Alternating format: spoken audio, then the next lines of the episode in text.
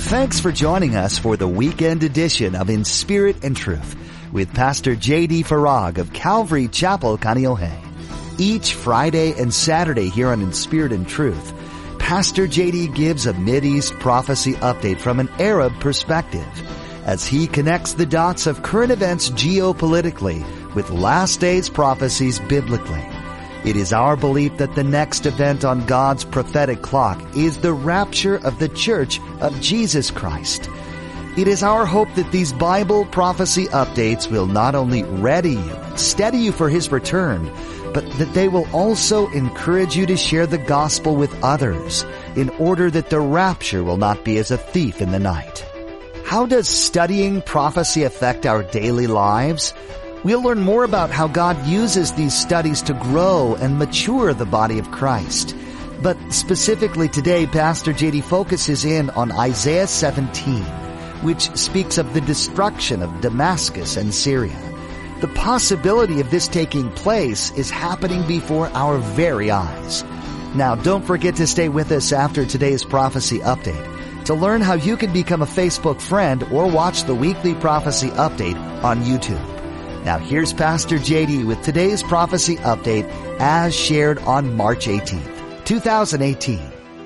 If there's any perceived attack, we're going to manufacture one, but anyway, if there's any perceived attack on us or our allies anywhere, particularly in Syria, because we're going to manufacture one in Syria, but particularly one in Damascus, then we will use nuclear weapons to respond.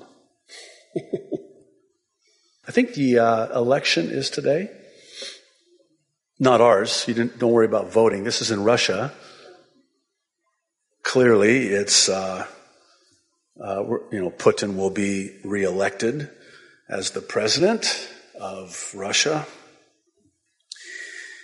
If this weren't bad enough, on Thursday, Arutz Sheva published an analysis in which they quote Turkish President Erdogan, who in reacting to the news that the U.S. armed forces in Syria are building new bases east of the Euphrates River said the establishment of these bases could lead to World War III. This is Turkey. I think they're reading off the same uh, playbook as one Vladimir Putin in Russia. Let me quote the Turkish dictator, as Arutz Sheva refers to him. Quote, the question arises why the U.S. military bases in Syria are needed. And it seems that these bases are directed against Russia and Iran. Listen, I'm not the sharpest knife in the kitchen drawer. But if this is not Ezekiel 38, I don't know what is. Are you kidding me? Do you see what's happening here? In other words, we're the aggressor against Russia and Iran. Uh, never mind that they're in Syria with Turkey, setting up bases, launching these unmanned, these drones into Israeli airspace. Eh, no matter that they're right there on the border, ready, at the ready to attack Israel. No, no, no. Uh, they're going to flip it around. Now the attack is uh, uh, directed against them. Aww.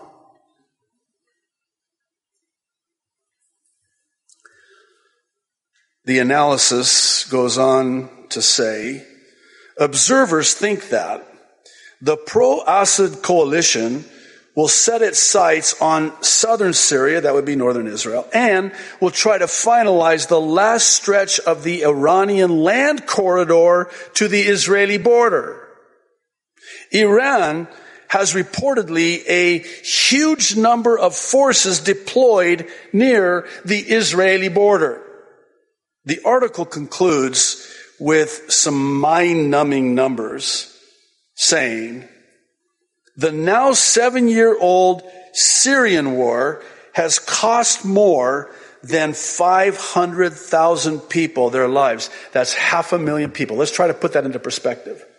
If the population of just the island of Oahu is 1.2 million plus another quarter of a million tourists that are on island on any given day, are my numbers relatively uh, close? Let's put this into perspective. That's like half of the population of this island dying in a war. Try to get your mind around that. It has left 1.5 million people disabled. That would be the entire population, including the tourists.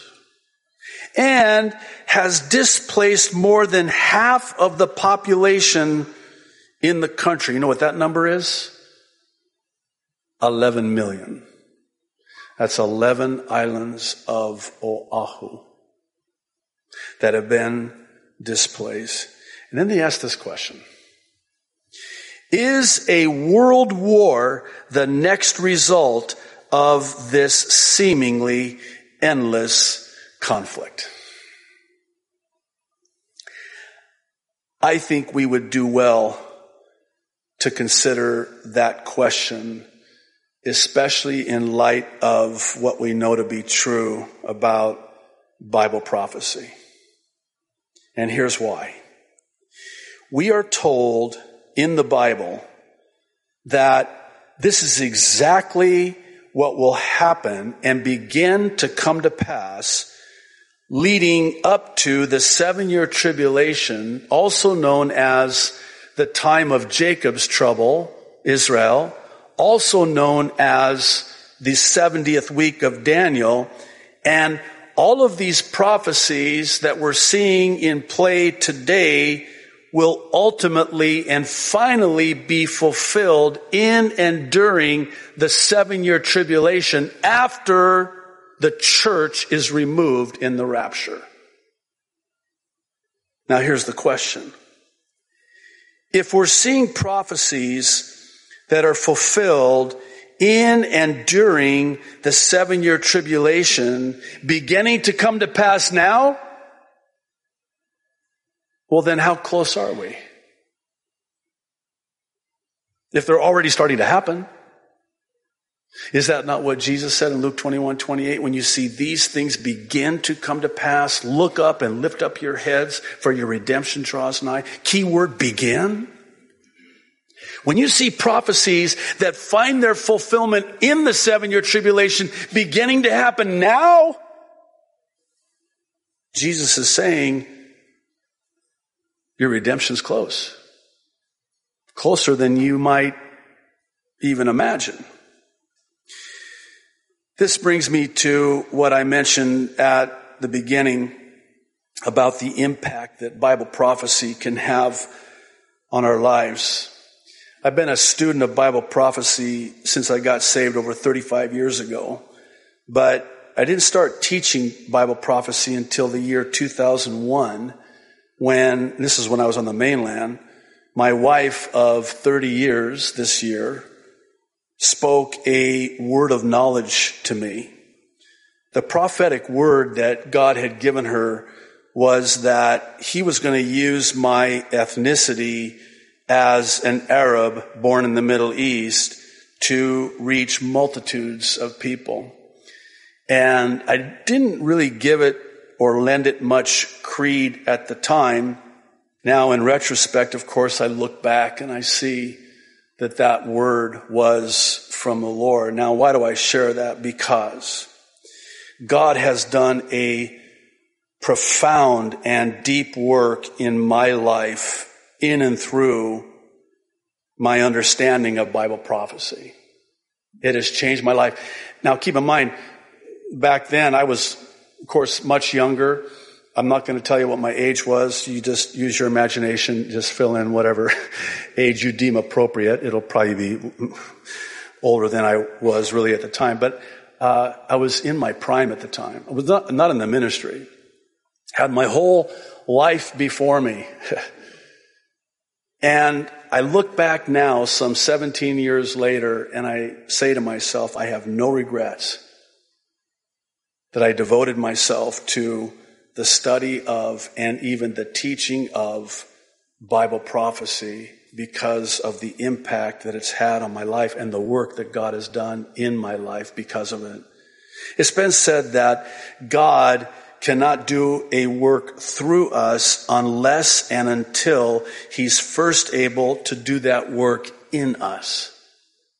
And see, that's what God did in my life over the years. He has certainly done that work in me. And I tell you, I cannot even begin to list all of the things that God has done in my life, the impact that Bible prophecy has had on my life personally.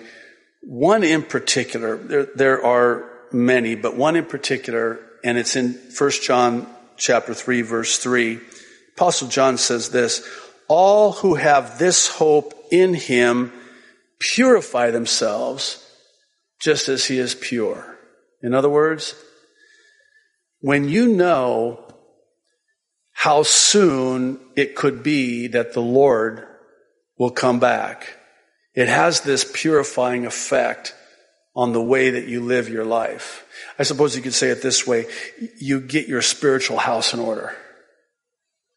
Because you know that your redemption draws nigh. Well, Pastor, that was many, many years ago. My, um, my children, uh, 19, 17, and my daughter will be 11 tomorrow, by the way.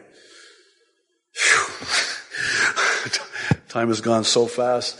Um, uh, we've had this conversation.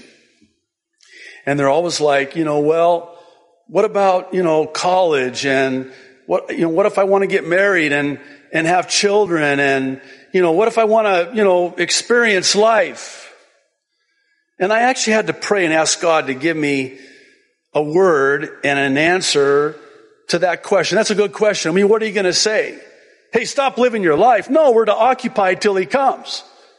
You're going to go to college. You're going to get married and you're going to be doing those things until he comes. But here's the thing. There's not going to be anybody in heaven that's going to say, ah, oh, I wish the Lord wouldn't have come back until I got married. Trust me on that, uh, by the way. But uh, I'm sorry, that was Obviously, my wife's not in first service, but um, yeah, nobody in heaven is going to say, "Oh, I wish I would have experienced what it would be like to be married."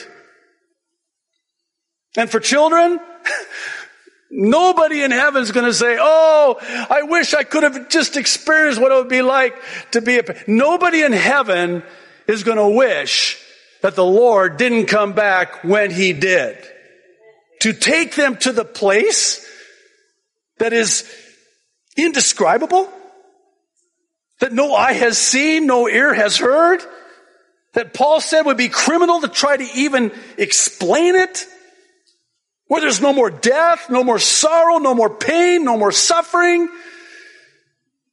no more cockroaches. Last night, my daughter comes up and she's crying and trembling and Baba, there's a cockroach in my room. Come and kill it. I'm like, it's 1030. I got to get up at 330 in the morning. Of course, this is going to be a satanic cockroach on a Saturday night because I got to get up early on a Sunday morning. So I go in there and I'm praying, God, let me find this thing. And she says, it's a 747. It's flying all over the room. She's crying. Like, oh, okay. you know, no need to fear. Baba's here. Oh God, please let me kill this cockroach so I can get back to bed. So I go in there and sure enough, it starts crawling out and I'm whacking the thing and I kill it. I said, here, Sabia, it's okay. Come look. I don't want to look at it. No, come see it so I can go back to bed. It's dead. She did.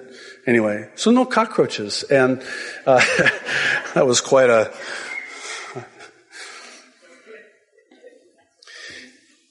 I'm almost done. I appreciate your patience. But if you were to ask me what I thought was the most powerful impact that Bible prophecy had on my life personally, it would have to be this urgency of preaching the gospel while there's still time. It has had this effect on my life where because I know what's coming and I know how soon he's coming, I want to reach as many people as I possibly can. And this, by the way, is why we end every prophecy update every week with the good news of salvation in Jesus Christ. If you'll just give me a couple minutes, I want to share with you the gospel, and then I also want to s- simply share how it is to respond to the gospel. First, here's the gospel. 1 Corinthians chapter 15 verses 1 through 4. Now, brothers and sisters, I want to remind you of the gospel I preached to you, which you received and on which you have taken your stand. By this gospel, you are saved if you hold firmly to the word I preached to you. Otherwise, you have believed in vain. For what I received, I passed on to you as of first importance, and here's the gospel, the good news, that Christ died for our sins according to the scriptures, that he was buried, that he was raised on the third day according to the scriptures. That's the gospel. The word gospel means good news. Your debt has been paid in full. You're free to go. And that is the good news. What debt has been paid? Oh, the death penalty. The bad news is, is that we're all born sinners, which is why we must be born again to enter the kingdom of heaven. We were all born with the death penalty over our heads because we're all born sinners. And Jesus came and he went to his death in our place. And that's the good news. And that's what I want to talk about now. Our response to the good news. It's so simple. It's childlike simple. And I was thinking about this today in our prayer meeting before first service that there might be somebody that the Lord wants to bring into your path this week so that you can share the good news of salvation found in the person of Jesus Christ. And these, this ABCs of salvation template is simple enough that you can use it to share with that someone that the Lord wants to bring into your path. So here it is. The A is for admit you're a sinner and in need of a savior. This is known as repentance, which just simply means a change, a 180. You have a change of mind, a change of heart, and you acknowledge and admit that you have sinned against God. Romans 3 verse 10 says there is no one righteous, not even one. Romans 3:23 says all have sinned and fallen short of the glory of God. Romans 6:23 is one of my favorites because it sort of packages the bad news with the good news and it's the bad news first. And the bad news is that the wages of sin is death. That's the death penalty. That's bad news. But here's the good news. The gift of God is eternal life in Christ Jesus our Lord. That's the A. Here's the B. It's for believe in your heart that Jesus Christ is Lord.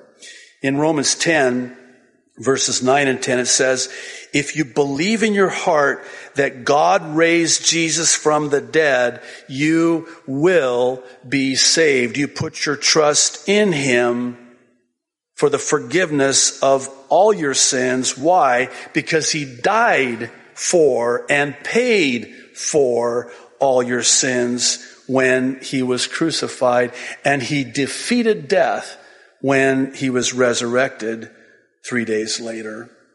The C is for call upon the name of the Lord or confess with your mouth that Jesus Christ is Lord. This is what Romans 10, 9 and 10 also says.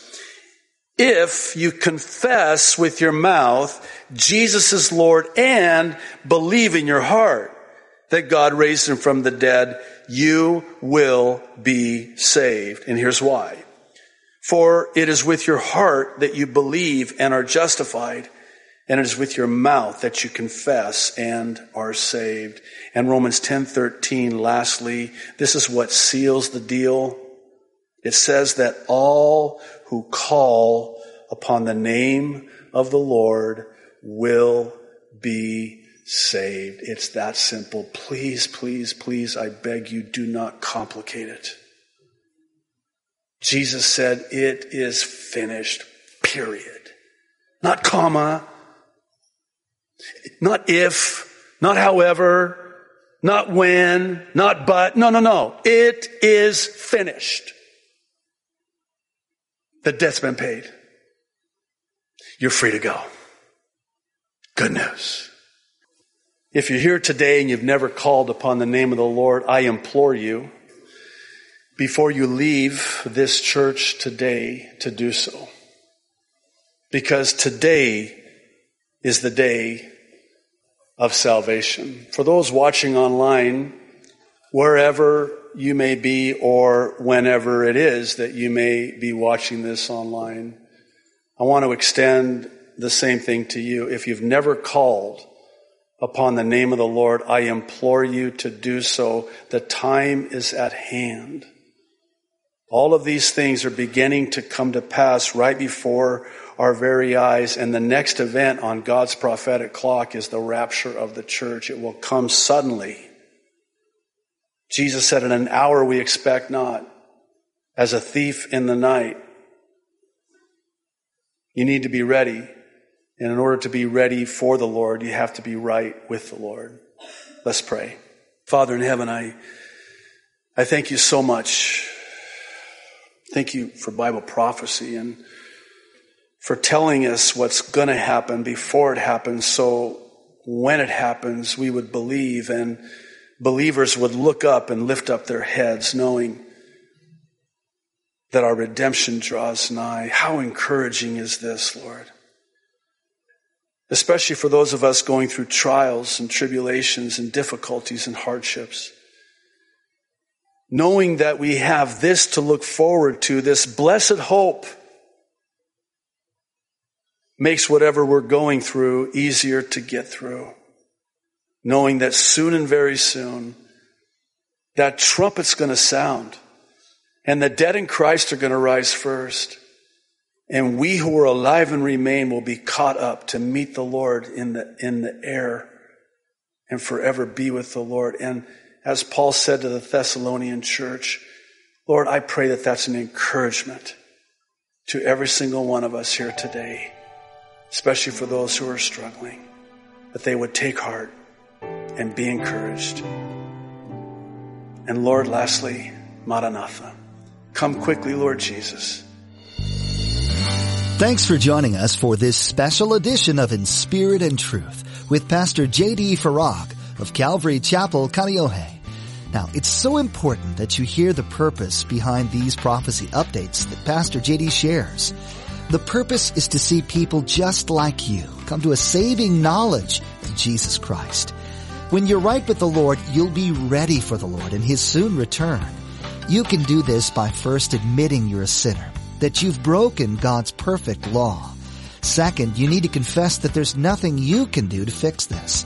You can't attend church enough, you can't pray enough, or give enough money. There's nothing you can do to atone for your sins. Third, you must realize that there is someone who can. His name is Jesus Christ, and He is the Savior of the world.